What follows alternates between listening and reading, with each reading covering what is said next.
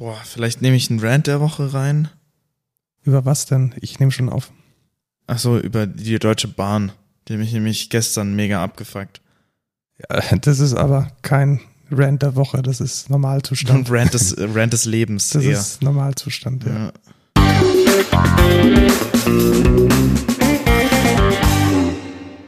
Hallo und willkommen zur 54. Folge Code Culture Podcast. Ich bin Lukas. Und ich bin Markus und wir reden einmal die Woche über News aus der Tech-Szene und über Dinge, die Entwickler interessieren, weil wir sind Selbstentwickler. Genau. Du bist äh, Fachinformatiker Anwendungsentwicklung und Ausbilder für Fachinformatik und ich bin CTO der Excentra. Und fangen wir gleich an, würde ich sagen. Genau. Wie immer mit Feedback und Rückblick. Was hast du denn letzte Woche gemacht? Ich, war das letzte Woche? War Zeit verschwimmt so. schon, oder? Aber dann wurde ich tatsächlich, ja, ich wurde letzte Woche, das, nee, diese Woche. Wir sind ja noch Sonntag, ne? Ja, genau. Diese Woche Ja, wurdest genau. du zum zweiten Mal geimpft Genau. und bist jetzt off offiziell eines der Gs. Geimpft? Ach so, nee, noch nicht. Also, noch nicht, noch nicht. Achso, äh, wegen noch- den 14 Tagen. Genau, 14 Tage muss ich jetzt noch warten und dann äh, bin ich auf jeden Fall mehr wert als alle anderen. Sehr gut. Was mich natürlich jetzt besonders interessiert, wie ist es denn mit deinem digitalen Impfausweis dann vonstatten gegangen? Ja, fairly easy tatsächlich. Also ich habe mich da wieder angemeldet, musste halt kurz warten. Da auch ganz lustig, äh, deren Monitoring-System ist da irgendwie zweimal abgekackt. Äh, das, da, da stand dann auf der Seite irgendwie, ja, konnte keine Response mehr kriegen. Ähm, und dann musste jemand vorgehen und äh, refreshen, damit die Seite wieder lädt, wo dann drauf Sehr steht, schön. zu welchem Arzt man gehen muss, welche Nummer zu welchem Arzt. Aber das nur nebenbei. Es war tatsächlich Full House, also richtig viele waren drin. Der ganze Raum war voll. Aber natürlich alle auseinander und so. Dann bin ich zum Arzt, impfen ging ganz schnell. Die hat auch nur gefragt, ja, haben Sie noch Fragen? Und dann meinte ich halt, nee. Und dann haben wir auch einfach nichts mehr geredet. Ähm, dann wurde ich geimpft, habe die Unterlagen gekriegt. Ähm, und da war dann auch eine Unterlage dabei, die, auf der ein QR-Code ist für die CoughPass-App. War das ein URL-QR-Code? Also konntest du den direkt mit dem Handy scannen oder musstest du da in die Kopfpass-App rein? Das habe ich gar nicht ausprobiert. Also bist ich, direkt in die Kopfpass-App. ich, hab, ich bin Okay. direkt in die Kaufpass und habe, ähm, nee, ich glaube, da steht auch drauf, man braucht die Kaufpass-App Okay. und ähm, das soll man in der Kaufpass-App scannen oder so. Und dann habe ich das gemacht und dann ist zwar ein Zertifikat da auch direkt aufgetaucht. Da steht jetzt ähm, unvollständige Impfung noch. Ähm, genau, unvoll, unvollständiger Impfschutz. Äh, eins von zwei Impfungen, aber die Frau am Schalter meinte, nach 14 Tagen wird es dann wahrscheinlich aktualisiert und dann bin ich vollständig geimpft. Ja, nice. Und dann kannst du mit diesem QR-Code auch nachweisen, dass du das bist. Ich habe es mir ja auch angeschaut bei dir auf dem iPhone. Weißt du, was mich nervt? Dass man die Payload von diesem QR-Code tatsächlich nur über die Kamera kriegt. Also eigentlich ist das ja quasi öffentliche Information. Immer dann, wenn du es optisch vorzeigst, ist es ja kommuniziert, was die Payload von diesem QR-Code ist, aber es gibt keinen Share-Button. Ja, das stimmt, aber ja, vielleicht kann man dann in anderen Apps aber trotzdem den QR-Code benutzen, um irgendwas damit zu machen. Ja, dann ist der Screenshot die Genau. die Schnittstelle. Das ist doch mega scheiße. Also wenn ich mir jetzt vorstelle, ich bin so eine Event-Team-App und ich möchte irgendwie sicherstellen, dass auf meiner Großveranstaltungen nur Geimpfte sind, dann könnte man ja schon im Voraus diese Payload kommunizieren. Und das geht jetzt nicht. Das Ja. geht nur wieder am Einlass mit irgendwie komplexen Menschen, die dir dann irgendwie den QR-Code scannen. Ja, das Ding ist aber beim Einlass wird eh die, dein Ticket überprüft. Warum macht man dann da nicht auch das gucken, ob die geimpft sind oder nicht? Ja, du könntest ja da im Voraus dann schon mal das Ticket mit dem Geimpft-Status ähm, in Verbindung bringen und würdest dir einen Scan sparen. Das ist bei einem Großevent ist das echt ein Ding. Ja, das stimmt schon. Aber ich glaube auch, was ist, wenn Leute das dann vorher nicht gemacht haben? Dann musst du ja das trotzdem an dem Schalter machen. Dann Ja, spart das man sich schon. auch nichts. Und es ist schwierig. Aber ich weiß schon, was du meinst. Also so eine Schnittstelle für, für andere Apps, das sehe ich auch. Auf jeden Fall zum Beispiel, was weiß ich, Airbnb oder so, wo man dann sagt, ja, man lässt nur Geimpfte oder so rein, keine Ahnung. Ja, genau. Also einfach dieses, ich meine, die Payload ist ja in dem Moment, wo sie auf dem QR-Code ist, ist sie ja nicht mehr geheim. Mhm. Und warum dann nicht bewusst mit einem Share-Button auch sharen? Ich bin echt im Überlegen, ein GitHub-Issue mal aufzumachen, weil Kopfbase ist ja komplett auf GitHub. Vielleicht mache ich das mal und schau mal, was sich da dann für eine Diskussion entspannt. Ja, ja. Also da stehen aber ähm, auch allerlei Informationen drin, wann ich geimpft wurde, ähm, was für einen Impfstoff ich gekriegt habe, äh, wie lange es gültig ist und so. Also es, das zählt jetzt tatsächlich für ein Jahr und dann ähm, läuft es auch aus, dieser Impfschutz, den ich jetzt habe oder den ich dann bald haben werde. Ja, ist ja auch okay. Also in einem Ja, Jahr genau. gibt es vielleicht schon die Omega-Variante. Da möchte man dann vielleicht nochmal nachlegen. Äh, Random Fact, ich wurde auch geimpft. Ah, stimmt, du hattest dein erstes Mal, Genau, ne? ich hatte meine erste Impfung. Tatsächlich hatte mir mein Hausarzt drei Tage vor dem Impfzentrum einen Termin angeboten. Also zuerst beim Hausarzt relativ unkompliziert rein, ähm, aufgeklärt, Spritze bekommen. Und dann kam drei Tage später tatsächlich von der von der zentralen Stelle hier in Bayern die SMS, dass ich mich jetzt auch hätte im Impfzentrum impfen lassen können. Ah, okay. Also ich glaube einfach, da kam eine, eine riesige Ladung Biontech an. Ja. Und es gibt jetzt auch echt sehr viele freie Biontech-Termine. Also wer noch nicht geimpft ist und wer immer gedacht hat, ja, ich muss jetzt da warten, bis erstmal alle anderen dran sind, jetzt ist der Zeitpunkt, wo man relativ unkompliziert einen Termin kriegt. Ähm, geht impfen. ja, auf jeden Fall. Hashtag Influencer. Ah, ah, gibt's sowas? Da Oder? gibt es tatsächlich. Okay, krass. Im Influencer. Wir hatten diese Woche noch was gemacht und zwar hatten wir eine Schulung gegeben für einen Kunden von uns und die Schulung war, war super, also hat mega Spaß gemacht und ich muss auch sagen, was fast genauso viel Spaß gemacht hat wie die Schulung, war das Vorbereiten über Apple Keynote und iCloud. Ich war unglaublich überrascht, wie gut es funktioniert. Ja, tatsächlich. Also es ist schon, Also um was, mit genau, um was geht's überhaupt? Also Lukas und ich hatten dasselbe Dokument über die iCloud geshared und wir haben parallel daran gearbeitet. Und das ist inzwischen echt eine Experience, die lässt sich definitiv vergleichen mit der von Google Docs, wenn nicht sogar noch Ja. besser. Ja, tatsächlich. Und wenn man das jetzt mit PowerPoint vergleicht, Kann man absolut vergessen. Ja, genau. PowerPoint auf Also- dem iCloud, auf, dem- wie heißt es bei denen? OneDrive? ja, PowerPoint über OneDrive oder SharePoint absolut nicht vergleichbar. Ja. Also das war echt Next Level und äh, unglaublich produktiv auch. Also man kriegt da wirklich über diese Art und Weise gemeinsam am selben Dokument nebeneinander zu arbeiten. An zwei Rechnern kann man Aufgaben gut verteilen. Das war echt eine, eine richtig, richtig gute Sache. Ja, und vor allem, wenn man das jetzt mit äh, Google Slides vergleicht, ist der Featureumfang von Keynote natürlich viel Ja, größer. genau, das ist eine Rich-App. Das Ja. heißt, die, die kann halt alles, was so ein PowerPoint auch kann, von der Animation angefangen bis hin zu tollen grafischen Tools. Also da möchte ich eigentlich diesen Feature-Umfang auch nicht missen. Ja, also echt top. Das hätten wir auch als No-Code der Woche nehmen können. Irgendwie. Tatsächlich, ja. Ja. Fällt mir ein. Aber Naja, wir haben ja jetzt einen anderen Workout der Woche und der ist auch gut. Ja, finde ich auch. Apropos Produktivitätssteigerung. Ich bin jetzt ja nicht nur ein Fanboy von Notion geworden, sondern auch von Hey. Mhm. Und ich muss wirklich sagen, ich habe mal versucht, ein bisschen zu tracken, wie viel oder wenig Zeit ich jetzt mit meinen E-Mails verbringe. Und es ist echt auf fast ein Drittel runtergefallen. Okay. Also ich habe unglaublich viele Newsletter, die ich immer so, ja, wo schon mal wichtige Informationen drinstehen, wo es dann aber doch noch interferiert mit den wichtigen E-Mails und ich da auch keinen richtigen Workflow hatte. Und diese Trennung zwischen E-Mails, die extrem wichtig sind und E-Mails, die ich halt einmal lesen möchte, um wichtige Informationen rauszukriegen, das funktioniert mit Hey unglaublich gut. Ja. Und es spart Zeit ohne Ende.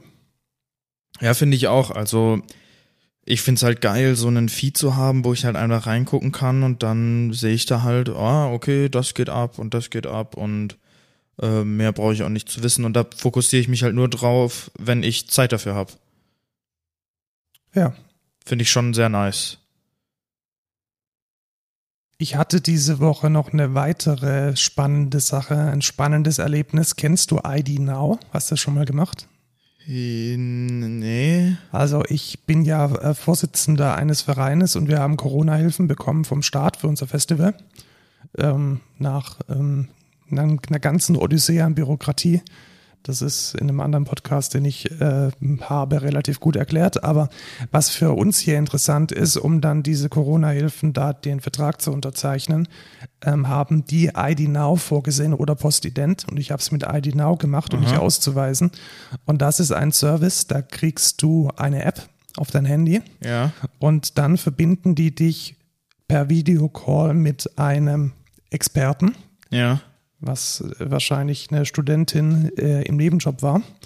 Und dann musst du dein Gesicht und deinen Ausweis in die Kamera halten und ein paar Fragen beantworten. Und dann ist das eine von jetzt in dem Fall vom Bundesministerium anerkannte Signatur. Ja, aber das ist bei Postident doch genauso. Aber muss man bei Postident nicht auf die, auf die Post? Nee. Das funktioniert Machen auch das online, soweit auch ich online? weiß. Ja. Hat- also, oder ich habe ID Now damals gemacht, also für mein Du hast- N26. Ja, ich glaube, das war ID Now. Ich bin mir nicht sicher, aber das sowas habe ich auch schon gemacht. Also das gibt schon gibt schon ewig. Also Ja, und ich fand's, N26. ich fand's mega, also genau, bei, bei, bei N26 ist es genauso und ich fand's schon sehr ansprechend, muss ich sagen. Also es hat gut funktioniert. Ja, es ist bloß ein bisschen komisch, weil deine Kamera so gespiegelt ist und dann meinen die irgendwie ja halt nach rechts jetzt mal so ein bisschen äh, und dann halte ich es halt nach links und dann nein nach rechts. Das andere äh, rechts, genau, Äh, und ja. dann ah, äh, und dann habe ich Angst. Oh nein, jetzt denken die, ich bin hier, ich will hier tricksen oder so. Ähm, ja, Social Anxi- Anxiety auf jeden Fall auf 100 äh, bei dem Call, aber sonst äh, Ja, das der, ist der, eigentlich Call, super. der Call ist schon ein bisschen awkward, das stimmt. Aber immerhin noch besser, als irgendwie auf die Post zu rennen und dort irgendwie per Einschreiben was zu unterzeichnen. Also ich fand's relativ cool, muss ich sagen. Ja, ich finde das, ich finde das eigentlich auch geil. Und besonders cool finde ich, dass jetzt Ah, tatsächlich die. Jetzt hier, ich bin auf Postident gegangen. Einfach überall sicher identifiziert mit Postident. Persönliche Identifikation in der Filiale vor Ort oder online in einem Videochat per EID oder Fotoident. Ja, krass. Also das Nice. geht bei Postident genauso, tatsächlich. Also Next Big Thing tut jetzt inzwischen. Also wenn, wenn da eine Bundesbehörde anfängt, damit zu arbeiten, dann ist das Ding, glaube ich, angekommen. Ja, ich denke auch. Das ist vielleicht auch nochmal ein netter Hinweis. Ähm, die Corona-Hilfen kommen an. Also vor allem jetzt für die, für die Kreativbranche, das hat relativ gut funktioniert. Sehr viel Bürokratie, aber ich kenne jetzt einige Theater, einige Spielstätten, einige Veranstalter, einige Local Promoter, die jetzt wegen den Hilfen oder mit den Hilfen wieder up and running sind. Und ja, hat eigentlich ganz Geklappt. gut geklappt, genau. Ja, nice. Und damit meine Band jetzt dann auch wieder spielen kann, bastle ich gerade einen Instruction Track. Weißt du, was das ist? Ja, der sagt ja dann so 5, 6 und jetzt kommen die Drums oder so. Ganz genau sowas. Und das macht echt ähm, mega viel Bock. Und auch das äh, unglaublicher Mehrwert. Also meine Band wird jetzt, wenn sie auf der Bühne steht, komplett einen Backing-Track fahren. Mhm. Das heißt, die Show ist sekundengenau getimed. Ja. Wir kriegen aufs Ohr sowohl einen Klick als auch diesen Instruction Track, der uns Ansagen macht, wann was kommt. Und weißt du, was ich jetzt auch noch eingebaut habe? Was? Dass mein Keyboard mit MIDI ferngesteuert wird. Okay. Das heißt, normalerweise muss ich ja beim Spielen immer die, äh, die Sounds umstellen. Mhm. Und jetzt schicke ich über MIDI CC-Events im richtigen Augenblick Ja. an meine Keyboards. Ich habe zwei Stück auf der Bühne, sodass die im richtigen Augenblick den Sound switchen. Okay, krass. Das heißt, das Ding läuft von vorne bis hinten durch und ist komplett automatisiert. Das ist geil. Und der nächste Schritt ist jetzt, dass das Gleiche dann auch noch mit den Gitarristen passiert, weil die haben auch modifizierte Effektpedale. Mhm.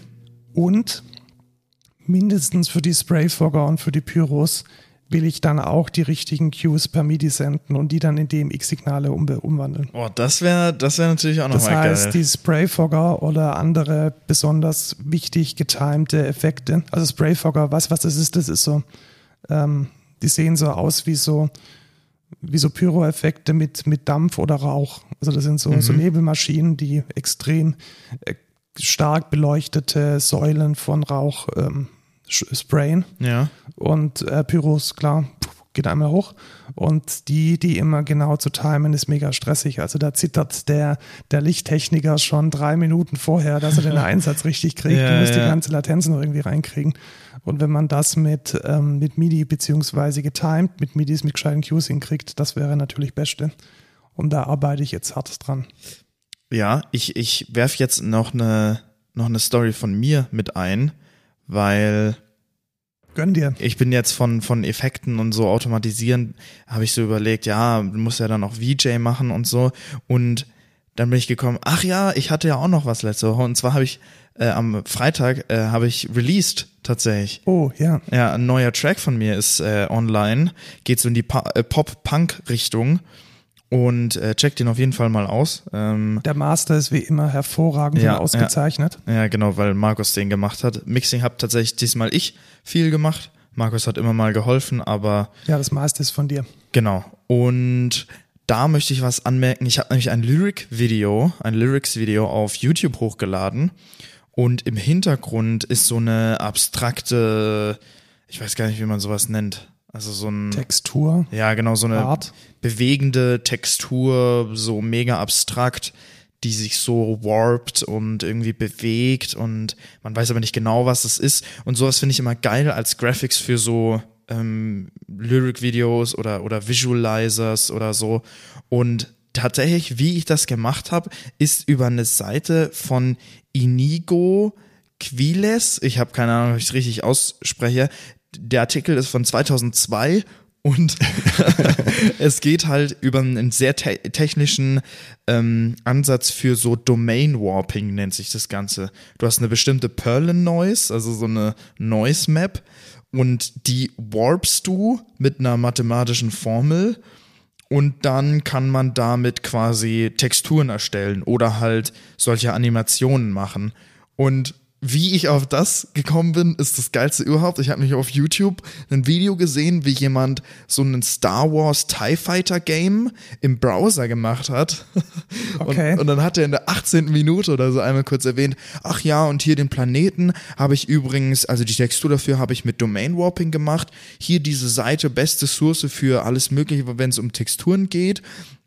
Und dann hat er halt ganz kurz so die Animation von diesem, von dieser Perlen Noise da gezeigt, äh, mit dem Domain Warping. Und dann dachte ich, ey, das ist ja genau das, was ich machen will. Bin ich auf die Seite und dann ist da so ein Link zu shadertoy.com und auf der ist quasi schon die ganze Equation äh, ausgeschrieben und ein animierter Shader kommt dann da schon in so einem Fenster und dann kann man den einfach recorden und dann benutzen. Das heißt, du nimmst eine, eine Noise Map und transformierst die dann über die Zeit. Das heißt, Mhm. Genau. die, die Variable t und die macht dann irgendwelche Veränderungen auf dieser Map. Genau, also hier steht auch, also die Formel ist f von p ist gleich fbm, Klammer auf, p plus fbm, Klammer auf, p plus fbm von p.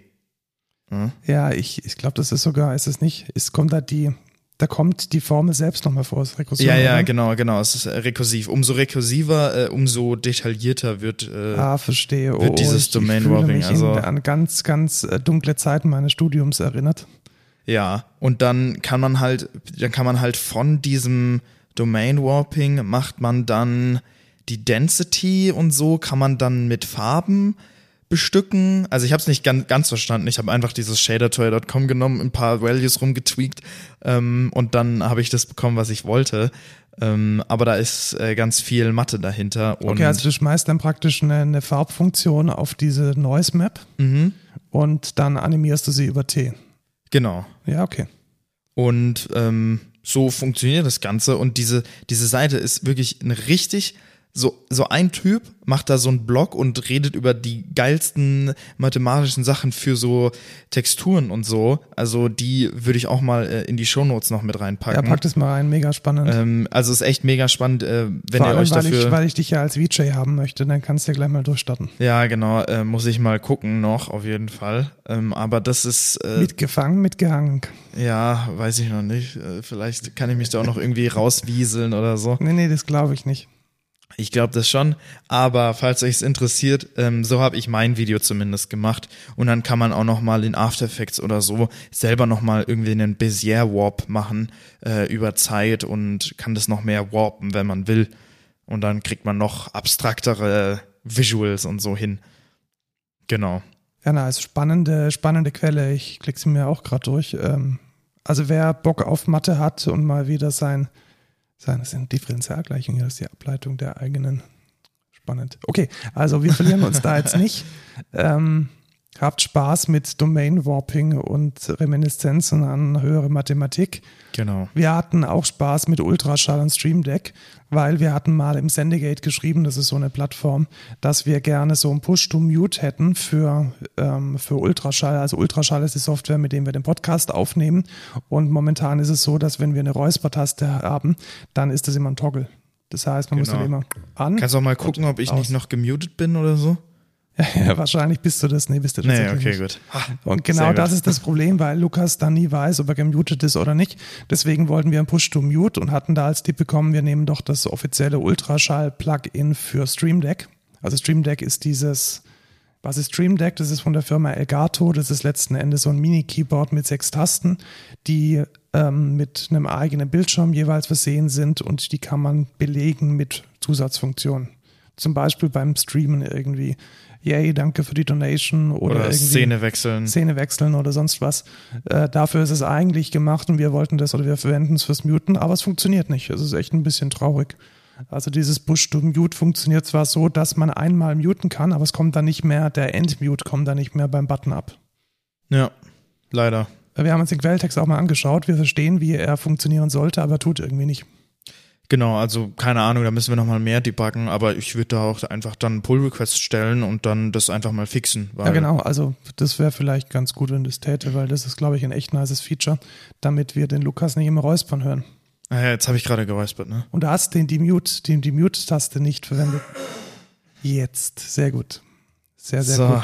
Perfekt. Hat's geklappt? Ja, es hat Okay, geklappt. super. Aber ich habe auch ordentlich viel von einem Ja. Räusperer auf meinem Signal. Aber das war jetzt nur die Demonstration. Das war eine Demonstration. ähm, auch lustig ist, als, ähm, als ähm, Fortsetzung für unser Carrot, du erinnerst dich, die Wetter-App, die dich beleidigt. ja, genau. Die, haben, sehr jetzt ja, die haben jetzt ja den Apple Design Award gewonnen und die haben ein Video veröffentlicht, wie sie das Paket auf äh, Okay. unboxen. Und lustig ist, diese, diese Carrot, äh, diese, diese Text-to-Speech, diese, diese Roboterstimme, die ist auch der Kommentator für dieses Unboxing-Video. Okay. Das ist einfach unglaublich lustig. Also wenn ihr ähm, Fan von Carrot seid und sehen möchtet, wie die Entwickler da den, ähm, den Apple Design Award unboxen und Fußnote, wie scheiße der verpackt ist, dann äh, schaut euch dieses Video an. Link ist in den Show Notes. Und dann kommen wir auch schon zu den News. News. Da ist diese Woche einiges passiert. Ich bin gestolpert über eine, ja, ein bisschen angsteinflößendes Interview mit, ähm, in der Taz, mit dem ähm, Datenschutzexperten, wie heißt er denn? Ich habe den Namen vergessen. Alan Dahi ist Datenschutzjurist und hat sich ausgelassen über eine Firma namens Clearview. Kennst du die? Nee. Clearview hat als Geschäftsmodell Social Media zu scrollen und die dort veröffentlichten Fotos von den Gesichtern der Menschen biometrisch zu katalogisieren. Das klingt wie ein Verstoß der DSGVO. Ja, aber das macht nichts, weil die sitzen in den USA. Und dann dürfen die das trotzdem? Ja, genau. Also sie dürfen es nicht, aber sie sind nicht justiziabel, weil sie, also sie, verstößen, sie verstoßen eindeutig gegen EU-Recht, das ist Ja. überhaupt keine Frage. Aber weil sie in den USA sitzen, können sie aus der EU heraus nicht verklagt werden. Ach so, okay. Und das Geschäftsmodell ist tatsächlich so, dass man da auch als Privatunternehmen hingehen kann, um ähm, Informationen über Personen zu bekommen. Okay. Also du könntest jetzt als nehmen wir ein Beispiel, du hast bist irgendwie hast irgendwie Fotos gefunden von einer Demonstration und die Demonstration gefällt dir nicht und dann machst du einen Auftrag an Clearview und Clearview sucht dir dann die Realnamen der auf den Fotos abgebildeten Personen zusammen und schickt dir da eine schöne PDF. What? Ja, das ist deren Geschäftsmodell. What the fuck? Und ich wusste bis zu diesem Interview nicht, dass es diese Firma gibt. Ich auch nicht. Und es gibt jetzt tatsächlich eine Initiative namens None of Your Business, NOYB, die sich massiv dafür einsetzt, mit allen möglichen juristischen Mitteln in jetzt primär Österreich, aber dann transitiv auch über, ähm, über, über EU-Recht äh, dieser Firma das Handwerk zu legen. Und wer sich da mehr dafür interessiert, insbesondere wie und mit welchen, ähm, mit welchen ähm, Aktivisten man da kooperieren kann, ähm, dann sei euch dieses Interview sehr ans Herz gelegt. Alter, das ist ja, das ist ja übel krank. What the fuck? Das, also das äh, macht du kannst, mir schon ein bisschen Du kannst Angst. Die, die Software sogar kostenlos testen. Also wenn die dir einen, wenn die dir einen, wenn die glauben, dass sie, ähm, dass sie ähm, dass sie, dass du ein legit Business bist, dann kannst du das auch testen. Was ich besonders, besonders ähm, katastrophal finde daran, ist, dass äh, Peter Thiel ähm, einer der ersten Investoren von Clearview ist und war. Okay. Weißt du, wer das ist? Nee. Äh, PayPal-Mitbegründer. Okay. Der hat damit am meisten Geld gemacht. Und wer hätte es gedacht, äh, einer der ähm, wichtigsten Unterstützer von Donald Trump. Ah. Ähm, also ähm, es ist es, glaube ich, wert, sich aus ähm, europäischer Sicht mal gegen diese Firma zu wehren. Eine, eine, ähnliche Firma gibt es übrigens auch in Schweden, die heißt Pimme-Eyes. Ähm, die ist allerdings nicht ganz so, nicht ganz so schlimm. Letzten Endes ist es Clearview AI, die man da mal ein bisschen im Auge behalten sollte. Eine der großen, unsichtbaren, datenschutzverstoßenden ähm, Firmen, denke ich, weltweit. Schade, dass wir die News jetzt auf bestimmte Themenbereiche aufgesplittet haben, sonst könnten wir jetzt direkt über das nächste AI-Thema reden. Ja, wollen wir das mal machen? Ja, können wir auch machen. Also dann ist nämlich, man kann AI auch für gute Dinge verwenden. Ja. Ja, ob es jetzt gut ist oder nicht, weiß ja, ich nicht. Ja, das weiß ich jetzt auch noch nicht so GitHub, genau. Ähm, also GitHub ist so ein Source Code äh, Management Plattform. Die, die Source Code die Management, Source Code also Management Plattform, die größte, äh, die, die vor ein paar Jahren von Microsoft gekauft wurde. Und die haben jetzt ein Produkt vorgestellt namens GitHub Copilot oder Copilot. Genau, Copilot. Also nicht Code Pilot, sondern Copilot wie der Copilot. Mhm. Was ist das denn, Lukas? Es ist, also ich habe mir darüber ein Video angeguckt und zwar stellt euch vor, man redet ja immer, ja, wird die AI jetzt äh, uns alle ersetzen, wir brauchen irgendwann auch keine Entwickler mehr. Und ähm, das passiert jetzt gerade. Nee, also so halb, sagen wir mal ja, so. so schlimm ist es nicht. Genau. Ähm, Copilot ist quasi ein Tool, mit dem man per AI Code generieren kann. Was der macht, der guckt sich deinen Code an und auch ganz viel Code aus GitHub, was Open Source ist, oder Stack Overflow, äh, nämlich sehr smarter Move von äh, Microsoft, weil in den äh, Stack Overflow haben sie ja gekauft, letztens erst, und in den AGBs steht, alles, was man auf äh, Stack Overflow postet, ist Public Knowledge oder so. Also das ist dann kein Eigentum von den Leuten, die das posten, sondern es gehört dann allen. Und dann kann Microsoft natürlich alle Stack Overflow Sachen nehmen und die äh, benutzen, um ihre AI zu füttern. Ist basierend auf GPT-3, soweit ich weiß. Und damit generieren die aus, also man, man fängt an, ein Statement zu schreiben und dann macht er dir schon eine Autosuggestion. Genau, also die Idee ist so ein bisschen, dass ich zum Beispiel anfange, eine Methode zu schreiben, is even also ist eine gerade Zahl. Ja. Und dann wird automatisch die Methode implementiert anhand von, ähm, von Bestandscode, den die KI in diesem Fall trainiert bekommen hat. Genau, oder man schreibt einen Kommentar mit Determine whether the sentiment of text is positive, use a web service und dann generiert der daraus direkt eine Funktion, die das macht. Also, das ist schon, das ist schon heftig. Was man auch machen kann, ist zum Beispiel, du hast eine React Component und du möchtest sie jetzt testen oder eine View Component, dann kannst du einfach sagen, ja, teste mal bitte die äh, View Component, die ich gerade geschrieben habe und dann macht er da einen Test für dich. Das ist schon, das ist schon heftig und ich habe auch ein Video drüber gesehen und es funktioniert so semi gut. Ähm, also manche Sachen äh, sind ganz geil. Du kannst dir auch zum Beispiel sagen, wenn dir die erste Suggestion nicht gefällt, kannst du auch sagen, ja, ich hätte die nächste gerne oder die nächste oder ich öffne Copilot und dann listet dir die zehn der möglichen Vorschläge auf und dann kannst du die einfach kopieren oder übernehmen. Und ja, das sieht auf jeden Fall ganz cool aus, muss ich sagen. Ähm, es ist, glaube ich, das beste Tool, ja. was es bisher gibt, auf jeden Fall. Das auf jeden Fall, zumindest was das Marketing bespricht. Ähm, ich habe mich tatsächlich mal angemeldet und werde es mal testen. Wie kann man, wie kann man es testen? Relativ einfach. Es funktioniert momentan ausschließlich mit Visual Studio Code. Wer hätte es gedacht? Der Open Source Mini-IDE von Microsoft. Ja. Und ähm, es ist, glaube ich, gerade äh, Invite, Invite Only. Ja. Und ja, mal schauen, was da passiert. Ich bin auf jeden Fall gespannt. Ich bin besonders gespannt, wie es mit Java funktionieren wird. Ich könnte mir vorstellen, dass eine gut trainierte AI da durchaus wegen der, wegen der, ähm, wegen der Type Safety da durchaus äh, gute Ergebnisse liefert. Also da bin ich mal, bin ich mal gespannt. Ja, ich auch. Ich hoffe, ich habe bald noch einen Job. Ne? Also, also ganz grundsätzlich eine Architektur wird dir dieses Ding nie liefern können. Also ich glaube, wo es, wo so eine AI ganz großen Vorteil bringt, ist so bei diesen Chores, also bei, bei Dingen, die man oft machen muss und ja. auf die man überhaupt keinen Bock hat. Und da ist es, glaube ich, ganz gut. Ich glaube, eine grundsätzliche Architektur oder ähm, zum ersten Mal, also wir arbeiten ja auch ganz viel für die Automobilbranche, müssen da unglaublich viel von der Domäne verstehen. Ja. Das kann ja AI nie lösen. Also irgendwie ja, such mir Mehrfachverbauungen in der Stückliste das wird wahrscheinlich, das wird wahrscheinlich nicht gehen. Ja, jetzt zumindest noch nicht. Ich weiß nicht, was die Zukunft noch bringt. Ich weiß nicht, wie weit man so eine Technologie treiben kann äh, und wie smart man da werden kann. Ich hoffe nicht smarter als ich.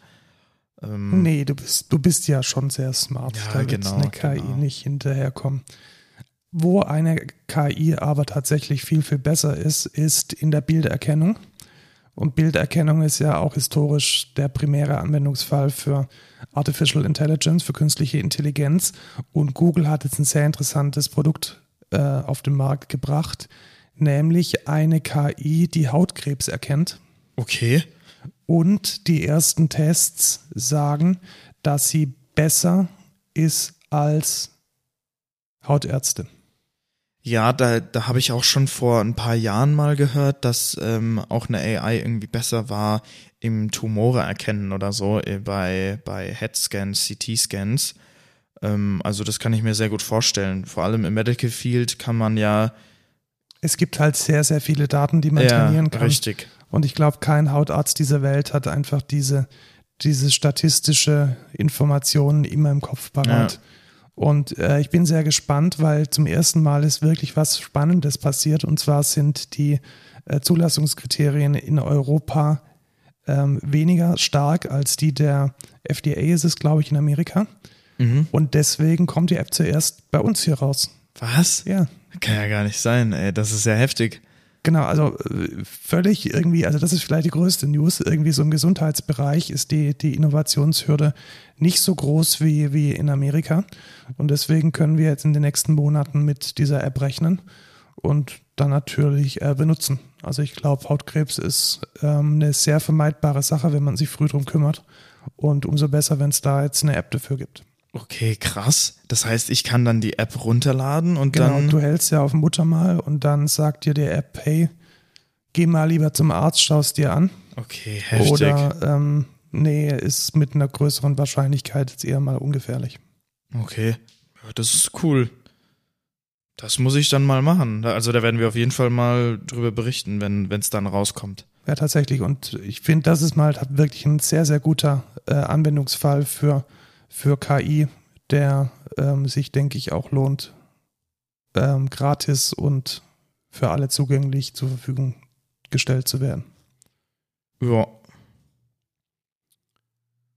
Dann irgendwie, irgendwie geht mir das Thema so, man hört jedes, jede, jede Woche wieder neue Bad News. Ähm, also letzten Endes die, die Wettbewerbsklage von US-Behörden gegen Facebook ist zurückgewiesen worden. Das heißt, die ähm, Zerschlagung ist jetzt erstmal vom Tisch. Worum ging es da? Die FTC, also nicht die ähm, FDC, sondern die FTC, die Trade und nicht ähm, ähm die, die, Trade ähm, Commission heißt glaube ich, äh, Handelsbehörde der USA, wollte, dass Facebook zerschlagen wird und zwar mindestens mal in die Teile Instagram, WhatsApp und ähm, Facebook. Und das ist jetzt vom Tisch. Okay. Das heißt, diese große Initiative, diese juristische Initiative wurde es vom Gericht abgewiesen. Und wenn man jetzt Facebook kleiner kriegen möchte, dann muss das über andere Wege gehen. Schade. Ich denke, es hätte einen Mehrwert für alle, für alle Verbraucher bedeutet. Ist jetzt an der Stelle aber gescheitert. Ja, was juckt die Regierung auch äh, Verbraucher? Ne? Ja, wobei das ja ein Gericht war. Also das Gericht Ja, immer okay. noch unabhängig ist von, von, ähm, von, von äh, Regierungen, finde ich okay, aber vielleicht war die Klage auch nicht gut vorbereitet. Ja, das kann Oder- auch sein. Es war halt dann doch irgendwie die, die falsche Argumentation, die da geführt wurde. Kannst du kurz gucken, ob ich noch gemutet bin? Ich habe jetzt immer Angst. du hast immer Angst, dass du nein bist. okay, gut. Super. Ähm, ja, das, wir brauchen dringend den Fix. Ja, und vor allem möchte ich auf meinem Stream Deck sehen, ob ich gemutet bin oder nicht.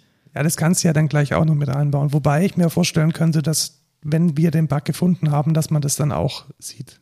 Tatsächlich, ja, das stand auch, also im Source Code habe ich nachgeguckt, das Ja. steht da auch drin, dass, dass dann das Mikro nicht mehr durchgestrichen ist, sondern halt. Ja, dass es Ganz dann Toggle normales- dort ja, die genau. Farbe ändert. Ja. Ähm, eine neue Suchmaschine ist am Horizont erschienen.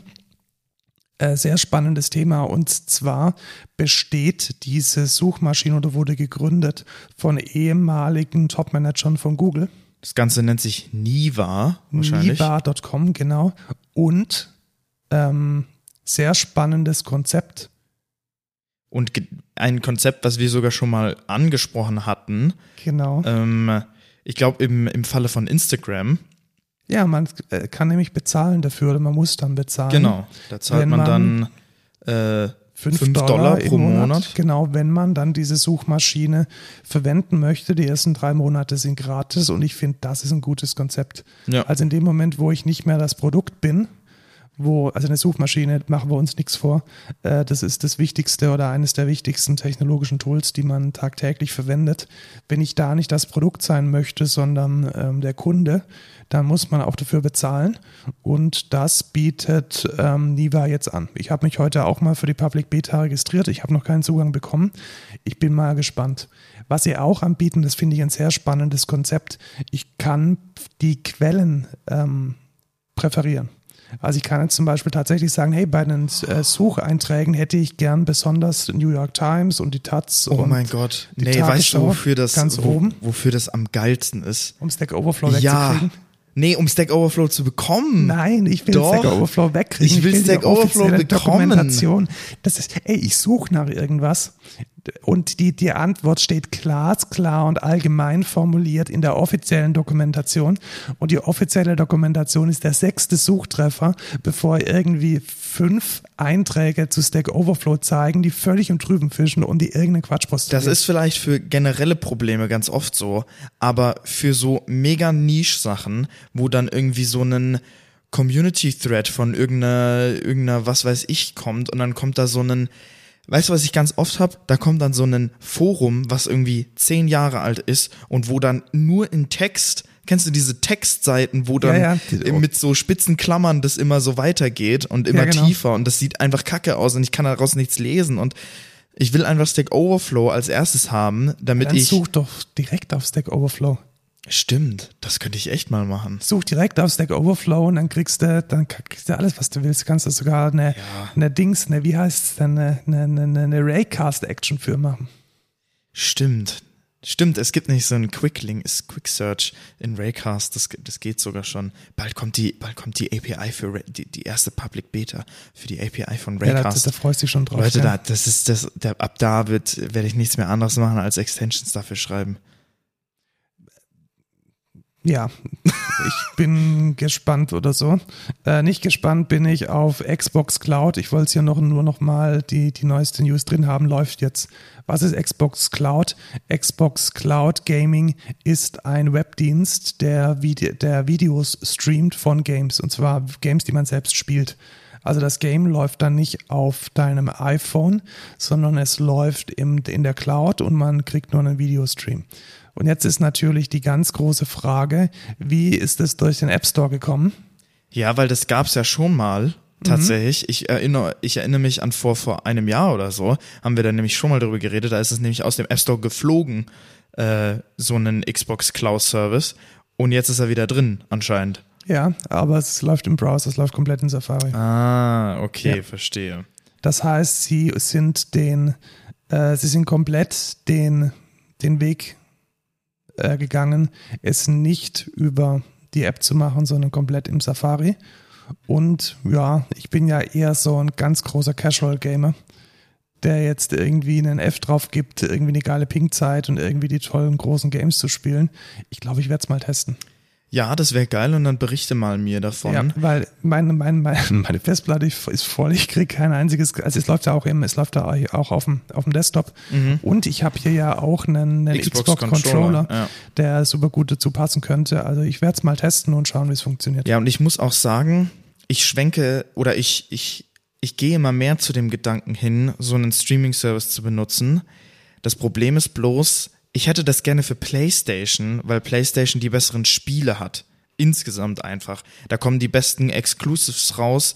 Die haben, die haben die besten Franchises einfach auf Ja, ich PlayStation. glaube, aber das wird nicht passieren, weil wenn wir uns jetzt mal überlegen, wie Microsoft aufgestellt ist, Azure Cloud, ja, es stimmt. Es stimmt auch. technologisch weniger gut mit der Xbox wie, wie Sony und Sony lebt halt von der Hardware ganz stark. Ah, das würde ich übrigens nicht sagen. Ja, oder von den Lizenzen, die Also, dann nee, ich würde, ich würde, ich würde sagen, dass, also die Xbox ist hardware-technisch nicht der PlayStation unterlegen. Das würde ich nicht sagen. aber Sony ist cloud-technisch Microsoft unterlegen. Ja, das auf jeden Fall, zu 100 Prozent. Die haben, die haben gar keine Infrastruktur dafür. Und genau das ist das Problem. Ich würde so gerne eigentlich Sachen, zum Beispiel Demon's Souls auf der PlayStation 5 spielen oder Final Fantasy VII Remake auf der, auf der PlayStation 5 mit geiler Grafik und so und hier und das. Dann ist erstens das Problem, woher kriegt man eine PlayStation 5? Alles ausverkauft. Zweitens, ich muss wieder in eine Spielekonsole investieren, obwohl ich schon eine PlayStation 4 habe. Ich möchte mir jetzt auch keine Xbox kaufen, um irgendwelche Spiele zu spielen. Und da ist so ein Streaming-Gedanke einfach mega geil. Und vor allem, ich brauche auch zum Beispiel für PC-Streaming, denke ich mir auch, ich muss nicht das Geld investieren, um mir ein krasses Rig, da muss ich 2000, 2500 Euro in die Hand nehmen, um dann irgendwelche Spiele zu spielen, die ich vielleicht zweimal in der Woche, einmal in der Woche spiele. Dann lohnt sich das für mich auch nicht. Ne? Ja, genau. Und das ist letzten Endes auch das, was mich halt davon abhält, weil ich habe hier ein MacBook Pro, das ist voll mit Samples. Ich habe, glaube ich, noch 90 Gigabyte oder so frei. Es hat keine Grafikkarte drin. Und um da jetzt irgendwie irgendwas Sinnvolles drauf zu spielen, vergiss es. Ja, eben.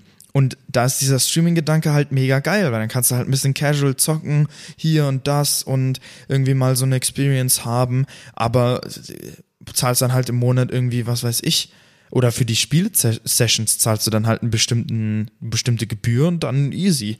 Das wäre halt geil. Und deswegen, ja, ich werde es vielleicht auch mal ausprobieren, wenn es bei dir geil ist. Ja, ich Ähm, werde es mal testen. Ich denke, ich werde es mal testen mit dem MacBook. Ich werde es mal testen mit dem iPhone. Wobei ich da irgendwie sagen muss, da brauche ich dann irgendwie so ein, so ein, so ein Dings, was man, äh, mit dem man Ja, so das Halterung. iPhone, genau, das Ja. iPhone äh, an den Controller äh, drauftackern kann, damit das irgendwie Sinn ergibt. Ähm, aber ich glaube, das wird sich mit Amazon auch relativ schnell äh, lösen lassen. Dann teste ich das mal. Also tatsächlich interessiert mich da wirklich eher der, der, ähm, die Technologie dahinter und wie gut es funktioniert. Und wahrscheinlich weniger das Gameplay, aber ich glaube, es ist mir wert, da mal einen Testmonat springen zu lassen. Ja, und jetzt stell dir vor, man braucht irgendwann gar keinen Rechner mehr, sondern hat einfach nur einen Apple TV oder irgendwie einen Airplay-fähigen Fernseher. Ähm, und dann äh, spielt man darauf das einfach per Streaming. Mega geil. Das wäre natürlich stell, der Dream. Und, und stell dir mal vor, du bist jetzt Automobilentwickler und du brauchst keine fette CAD-Workstation mehr, sondern es reicht dein iPad, weil da Ja. auch 3D im Browser läuft. Dann geht man zu Excentra und kauft unsere Produkte. Kurze Schleichwerbung hier Ach, an der Stelle. Ich weiß gar nicht, wie das ist, wenn man für seine eigenen Produkte in einem Podcast, muss man dann irgendwie sagen, ja, das ist ein Product Placement oder so? Full, full Disclaimer, wir arbeiten bei einer Firma. Ja, genau, also. okay. Ähm, ich habe ja schon öfters mal über Substack geredet. Echt? Ja, Substack ist dieser, diese Newsletter-Plattform, Okay. mit der freie Autoren so bezahlte Newsletter machen können. Und rate mal, wer den ganzen Bums jetzt äh, komplett kopiert. Äh, Facebook Ja, genau, natürlich. weil Facebook, Facebook ja. alles kopiert. Richtig, also man kann jetzt auch über Facebook Newsletter verteilen. So, ich weiß noch nicht, was das dann werden wird. Hier so die besten Häkeltipps an die Urban Moms Gruppe. Mhm, das kann schon sein. Oder die neuesten Fake News über Vaccine äh, Injection mit Microchips. Äh, vielleicht. Die neuesten Trends im, für Essential Oils. Ja, genau. ja, ich bin gespannt. Also ich, ich glaube nicht, dass es funktionieren wird. Ähm, also wir hatten ja vor, ich glaube vor 14 Tagen oder vor drei Wochen schon die News, dass Twitter einen ähnlichen Dienst gekauft hat, nämlich Revue. Und dass ähm, Facebook jetzt dazu kommt, Bulletin heißt der Service übrigens. Also ja, schauen wir mal. Ist halt Facebook, ne? Ja, und ich frage mich auch immer, wenn ich jetzt Aut Autor bin, also ich bin jetzt so ein Creator, also das ist tatsächlich ein Ding. Also ganz viele ähm, Autoren, vor allem in Amerika, die haben für was weiß ich, New York Times, Wall Street Journal gearbeitet und die wollen das nicht mehr aus verschiedenen Gründen. Grund Nummer eins ist, äh, gedrucktes Papier kauft niemand mehr. Ja. Und die brauchen jetzt halt oder suchen jetzt neue Monetarisierungskonzepte und sie versuchen sich dann halt so eine Audience aufzubauen in so einer Plattform. Ich weiß aber nicht, wie nachhaltig das ist, ganz ehrlich. Ja. Weil äh, ich will eigentlich nicht noch mehr eine Blase aufbauen, indem ich immer nur denselben Autor höre. Also da finde ich das Medium-Konzept schon noch ein bisschen besser, ja. wo man halt einen, einen ganzen, eine ganze, also da bezahlt man ja auch und die, die Autoren bekommen auch Geld, aber man hat immerhin einen ganzen Kosmos an verschiedenen Autoren, die schreiben und nicht so wie jetzt bei diesem Substack immer nur die Meinung von einer einzigen Person. Das ist schon schön, da irgendwie regelmäßig lange Artikel zu kriegen, zu kriegen Long Reads, aber Obwohl du für so ein, ich glaube, so ein Gruber oder so, so ein Newsletter von denen. Ja, das stimmt schon. Da, da zahlst hier- du dann halt schon mal gerne. ja, ne? also, ja, das- das ist schon richtig. Und das, das ist ja übrigens der, der Prototyp, also äh, Strategy. Ähm, ich habe den Namen vergessen. Ähm, von Ben Thompson.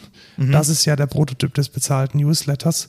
Und da muss man aber auch sagen, das ist halt so, ein, so eine Nische, das ist eine, eine extrem krasse Nische. Also der ist ja Tech-Journalist. ja. Das heißt eigentlich die News, die wir hier bringen, die nochmal viel tiefer und nochmal wirtschaftlich bewertet, auch für Menschen, die Aktien kaufen und die investieren wollen.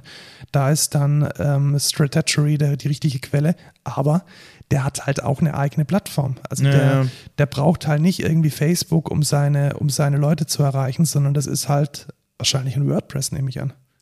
Ja, aber dann musst du halt erstmal auch ein WordPress aufsetzen und äh, musst dich mit Technologien auseinandersetzen. Das ist jetzt natürlich jemand, der sich in der Tech-Szene auskennt, zumindest ein bisschen. Ja, Ähm, und dann stell dir vor, es gibt hier so einen Lifestyle-Guru, der irgendwie über, ähm, was weiß ich, den geilsten Mokka-Latte überhaupt redet oder was weiß ich, hier Starbucks-mäßig. Ähm, der kennt sich halt mit Tech nicht aus. Ne?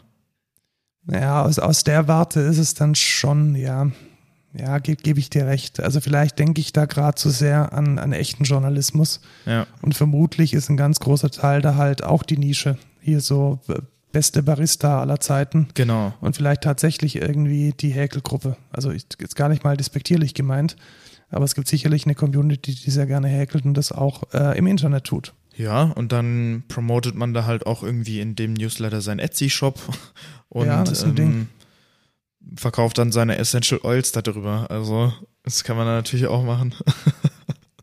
Irgendwann kriegen wir voll auf den Deckel, weil wir uns die ganze Zeit über Facebook Leute lustig machen. Und da gibt's aber bestimmt auch Leute, die ganz normal sind. Aber ja, ich Die kenne meisten keine. sind normale Leute auf Facebook. ich kenne keine. Ach ja, schön. Kommen wir zum Thema der Woche. Kommen wir zum Thema der Woche, genau. Wir haben letztes Mal angefangen mit, ähm, mit, mit, mit, mit, mit Scrum. genau. Und ein wichtiges Teil, eine wichtiges, ein wichtiges Meeting, ein wichtiges Dings im Scrum ist die Retrospektive. Das ist mein Handy. Ach so. Äh, ist die Retrospektive. Ähm, und darüber wollen wir uns heute mal unterhalten. Aber auch nicht ganz so lange, weil Nee, nicht ganz so lange, weil wir sind schon ganz so viel nicht Zeit. ganz so viel Zeit. Ja. Nachher kommt gleich, äh, ja genau, unser Kumpel von uns. Zum Grillen. Ja, dann, dann Genau. drücken wir auf die Tube. Also, eine Retrospektive ist ein Meeting, welches man in der Regel nach einem Sprint einberaumt. Und da möchte man Dinge finden, die man besser machen kann. Genau. Also grundsätzlich ist es ja so, dass Scrum immer dieses, diese Idee der kontinuierlichen Verbesserung, des kontinuierlichen Besserwerdens drin hat. Und da möchte man nicht nur das Produkt immer besser machen, sondern auch die Art und Weise, wie man das Produkt entwickelt, möchte man immer besser machen. Und da hat sich in dieser, dieses Meeting etabliert, die Retrospektive, die wird in der Regel vom Scrum Master geführt. Und ich möchte heute mal durch die fünf Standardteile einer Retro durchgehen. Mhm. Kennst du die? Nee. Du wie kennst sie aber. Genau, wie viele Retros warst du schon? Zwei. Zwei tatsächlich. Ähm, ich habe schon einige Retros gehalten tatsächlich, obwohl ich überhaupt kein ausgebildeter Scrum Master bin. Ähm, und ich habe in einigen Retros auch ähm, teilgenommen. Und eine gute Retro hat, wie gesagt, diese fünf etablierten Phasen und die gehen wir jetzt mal durch. So, die erste Phase heißt Set the Stage. Okay. Was macht man da? Da kommt man an. Ah ja, okay. Genau, da kommt man an. Macht ein bisschen Also Smalltalk. die, ja, nee, nicht so ganz. Also die Idee bei Set the Stage ist ein bisschen, dass man den Menschen erlaubt, ähm, sich erstmal so ganz generell zu äußern. Wie muss man das verstehen? Es gibt viele Menschen, die haben äh, ein sehr starkes Mitteilungsbedürfnis. hier, ich, ich, hier. Ach, du bist so einer, ja. genau. Und ähm, es ist manchmal sehr schwierig, wenn dieses Mitteilungsbedürfnis nicht, ähm, nicht, ähm, nicht, nicht gestillt ist, mit solchen Menschen produktiv zu arbeiten. Ja. Und dafür ist diese Set the Stage äh, Phase da. Was macht man da? Da lässt man zu, dass jeder so ein bisschen kommunizieren kann und mal so grob sagen kann, wie es ihm denn geht, was er denn gemacht hat, mit welcher Einstellung man da gerade reingeht, so dass jeder dann den Kopf letzten Endes frei hat für die nächsten wichtig, wichtigen, äh, wichtigen Dinge. Was kann das sein?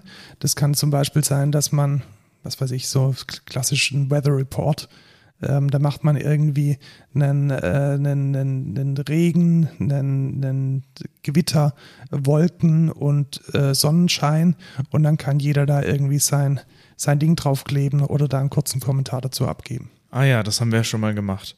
Genau, also das wäre so ein typisches Set the Stage oder man hat ein Smiley und man, äh, man sagt dann, wie, wie die Current Mood ist, einfach damit die Leute abgeholt sind und man jetzt in dem positivsten Sinne, dass die Leute abgeholt sind und mit in einem negativen Sinne, dass die extrem Extrovertierten im Raum, dass die dann einen nicht irgendwie mit, mit irgendwelchen Quatsch hijacken in den nächsten Phasen. Dann kommt die Phase 2, die nennt sich Gather Data. Was heißt denn das auf Deutsch? Sammeln von Daten. Genau, Daten sammeln. Das ist jetzt tatsächlich die, die wichtigste, die wichtigste produktive Phase. In der Regel macht man die Phase so, dass da auch wieder was vorbereitet ist auf dem Whiteboard oder auf dem Miroboard, wenn man remote arbeitet. Und da sammelt man in der Regel Dinge auf Post-its. Das ist so das, was eigentlich ich immer gesehen habe. Wie kann man sich das vorstellen? Da äh, eine Sache, die, die, die sehr einfach ist, ist zum Beispiel mad, sad, glad. Also ähm, mad, was heißt mad auf Deutsch? Ist immer schwierig, das zu übersetzen. Sauer, hat mich sauer gemacht, hat mich traurig gemacht, hat mich fröhlich gemacht. Und da schreibt dann jeder drauf, was denn in dem letzten Sprint passiert ist, was einen sauer, traurig oder fröhlich gemacht hat. Was könnte das denn zum Beispiel sein? Was kommt da traditionell immer raus? Ähm, So ja, Standard. Man hat zu viele Aufgaben. Genau, also es kommt immer, also es, es bewegt sich eigentlich meistens in den in ähnlichen Bereichen. Die, die Anforderungen sind weder schwammig oder gar nicht formuliert. Ähm, die Infrastruktur ist davon geschwommen. Äh, Dinge waren nicht klar, Kommunikation hat nicht gepasst, Synchronisationspunkte mit anderen Teams waren nicht gut. Das sind so die Dinge, die da meistens rauskommen. Ja. Ja, und die, die Methodik dafür ist letzten Endes, ja, da hat man verschiedene, die man, die man, die man nehmen kann. Meistens hat es damit zu tun, dass man irgendwas auf einen, auf einen, äh, auf ein Whiteboard klebt. Was man auch immer sehr gern macht, ist, dass man irgendwo ein, ein Boot hinmalt und dann hat man das Ziel, man hat den Anker. Der Anker hält einen fest. Das Ziel ist dann die Sonne, die einen, ähm, das ist das, was irgendwie toll war. Dann hat man den Wind, das ist das, was einen angetrieben hat. Ähm, also man versucht da immer mit einem, mit irgendeiner Methodik einfach jetzt erstmal ganz neutral von den Teilnehmenden des Teams äh, Daten zu sammeln. Ja, und dann geht es weiter mit der nächsten Phase und die heißt Generate Insights. Auf Deutsch Einsicht gewinnen. Mhm. Und da macht man das in der Regel so, dass man dann von den Dingen, die man äh, gesammelt hat vorher in der zweiten Phase, dass man sich da die wichtigsten oder die, die am häufigsten genannt wurden, nimmt und die dann tiefer analysiert. Ja. Weißt du, was da meine Lieblingsmethode ist? Die, die Three-Legged Five Whys. Five Whys. Ja, genau. Ich mache es jetzt mal nicht Three Legs, sondern tatsächlich äh, Five Whys. Ähm, soll man die mal durchspielen? Mhm. Dann lass uns die mal durchspielen. Also wie funktioniert das? Wir gehen jetzt mal davon aus, dass, ähm, dass ähm, wir ein Post-it haben und auf diesem Post-it steht drauf, ähm, die API, die wir verwenden sollen, hat nicht gut funktioniert. Ja. Warum? Also die API, die wir verwenden sollen vom anderen Team, hat nicht gut funktioniert. Warum? Und jetzt bist du der Scrum Master und du stellst jetzt immer dieselbe Frage fünfmal. Warum? Genau, warum? So, und dann muss ich jetzt sagen, ja, warum hat die nicht funktioniert? Weil die Daten, die die API geliefert hat, nicht das richtige Format hatten. Warum? Weil Das Team schlecht ist. das Team nicht wusste, wie die richtigen, wie das richtige Format ist. Warum? Weil es keine Dokumentation gab über das richtige Format. Warum? Weil wir bei der Anforderungserhebung vergessen hatten, das Format zu definieren. So, Fertig. fertig. Was haben wir jetzt geschafft? Das heißt, wir sind jetzt von einem relativ allgemeingültigen, vielleicht sogar ein bisschen so blamig, Thema wie, hey, die API vom anderen Team hat nicht funktioniert, haben wir jetzt ganz sachlich die Root Cause gefunden. Und das ist genau das, was man in dieser Generate Insights Phase gerne machen möchte. Das heißt, man möchte verstehen, warum es denn zu den Problemen kam, die man in der Phase vorher identifiziert hat. Und da ist diese 5 äh, für 5Y-Methode eine meiner Lieblingsmethoden, weil ich finde, die ist für so sachliche Informatiker meistens die, die am besten funktioniert. Ja.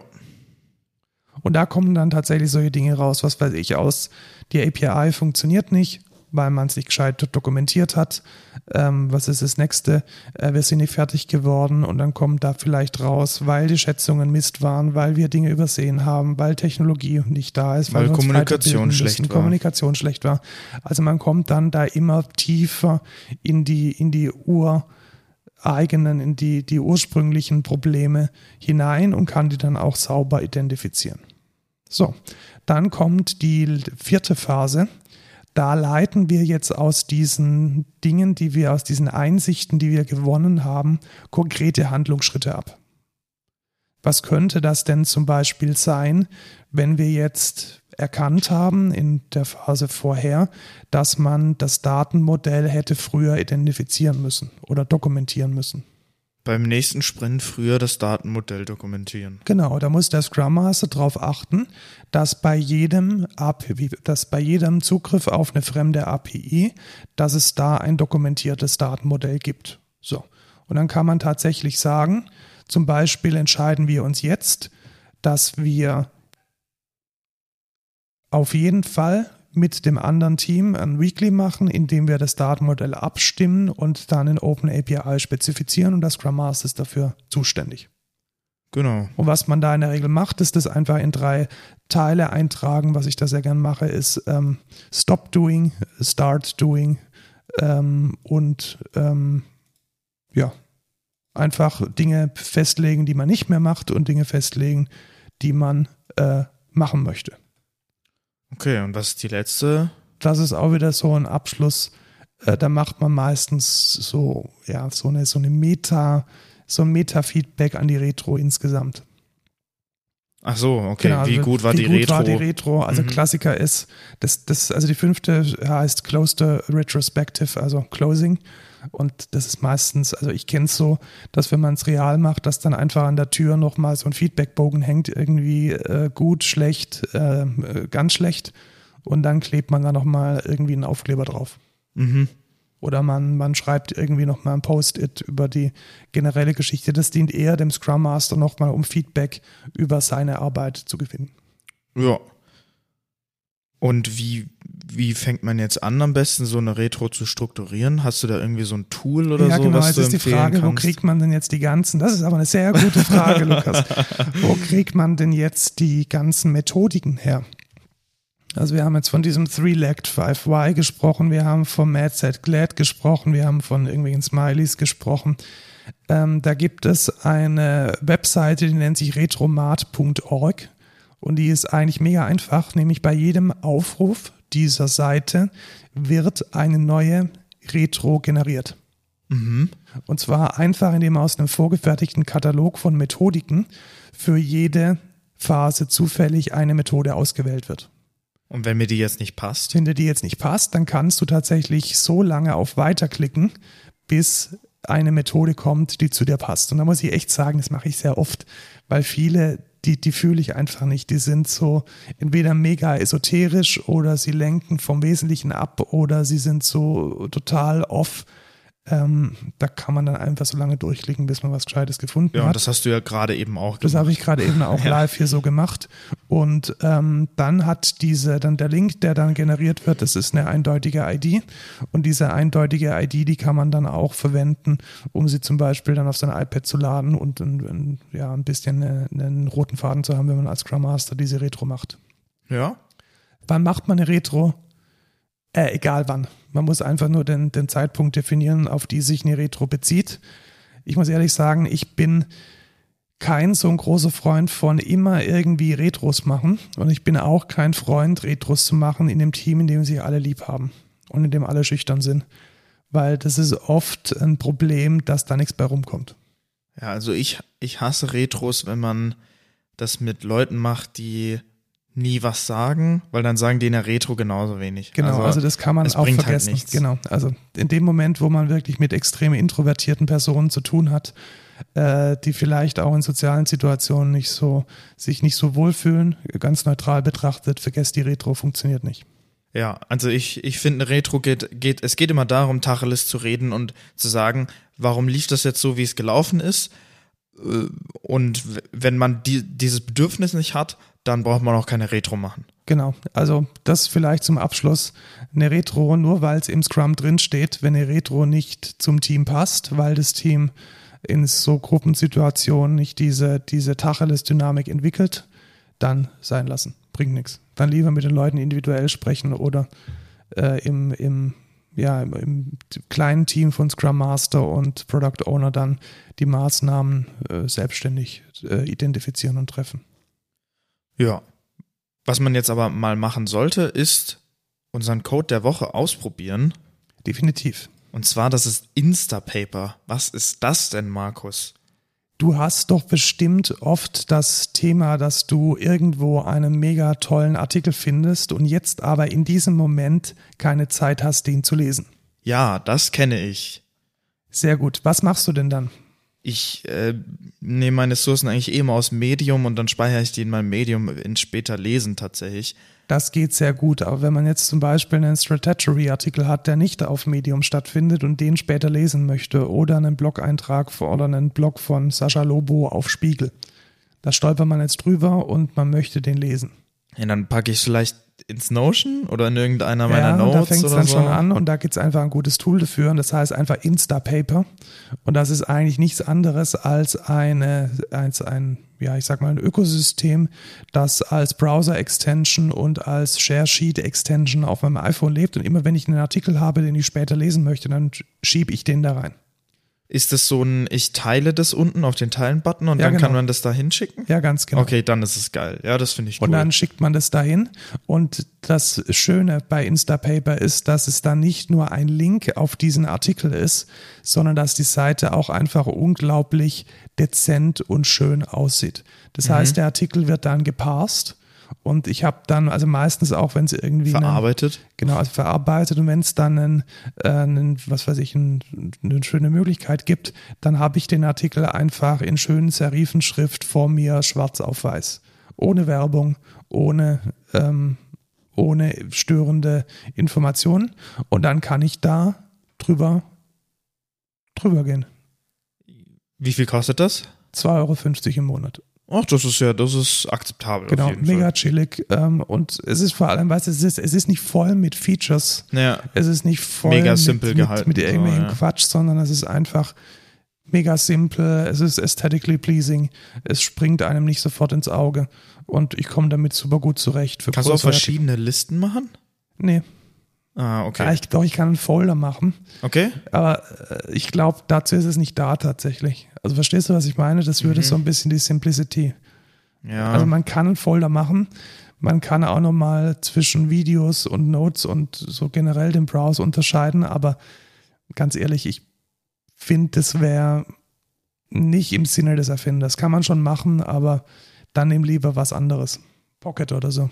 Ja, ich weiß nicht. Pocket fand ich noch nie so richtig geil, aber ja, weiß ich nicht. Ja, aber ist auf jeden Fall ganz cool. Genau, also Instapaper, äh, schwer, der Schwerpunkt liegt definitiv auf Minimalismus, äh, klein halten, simpel halten. Das ist so die Idee dahinter.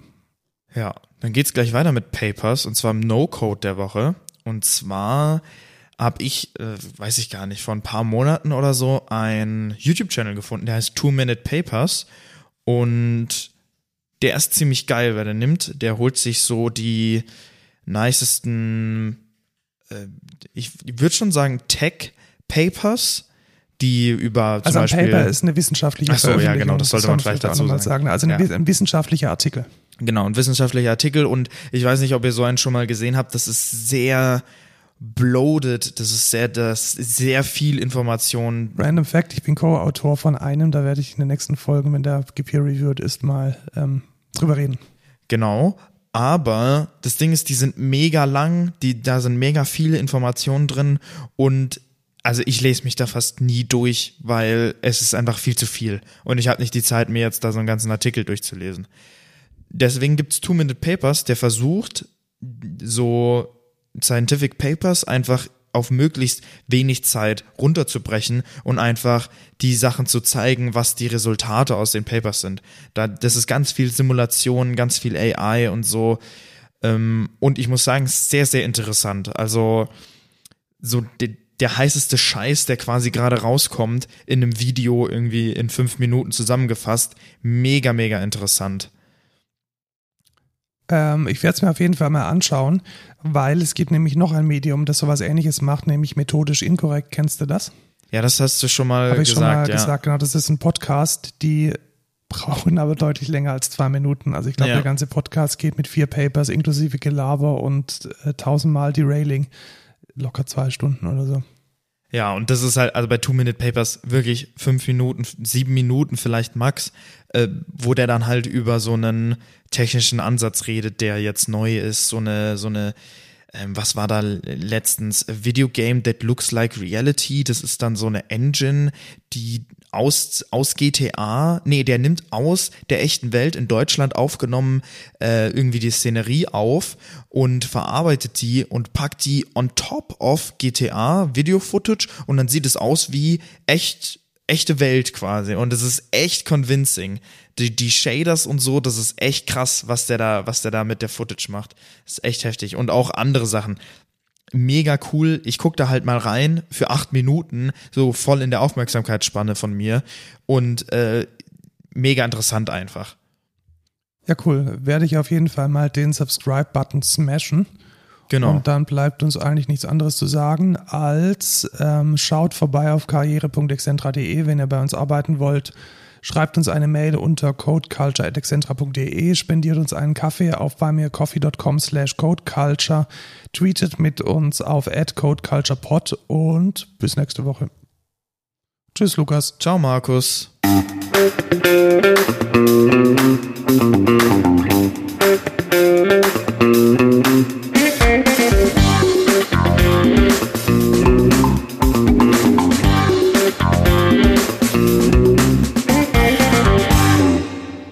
Jetzt geil grillen, Jetzt oder? grillen wir gleich. Ich habe ich hab drei, wirklich, ich habe 50 Euro für Steaks ausgegeben. Das wird so geil. Oh, ich hab so Hunger.